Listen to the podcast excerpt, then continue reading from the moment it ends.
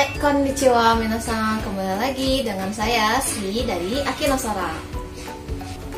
Hey, sekarang saya akan membahas 5 kosakata yang berhubungan dengan nama-nama tempat.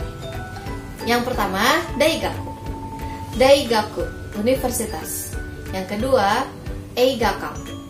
Eigakan, bioskop. Yang ketiga, Toshokan. Toshokan, perpustakaan. Yang keempat, Taiikukan Taiikukan Gimnasium. Dan yang kelima UNC UNC Taman bermain. Nah teman-teman ada yang tahu kosakata lainnya? Kalau tahu silahkan langsung tulis di komen ya. Bye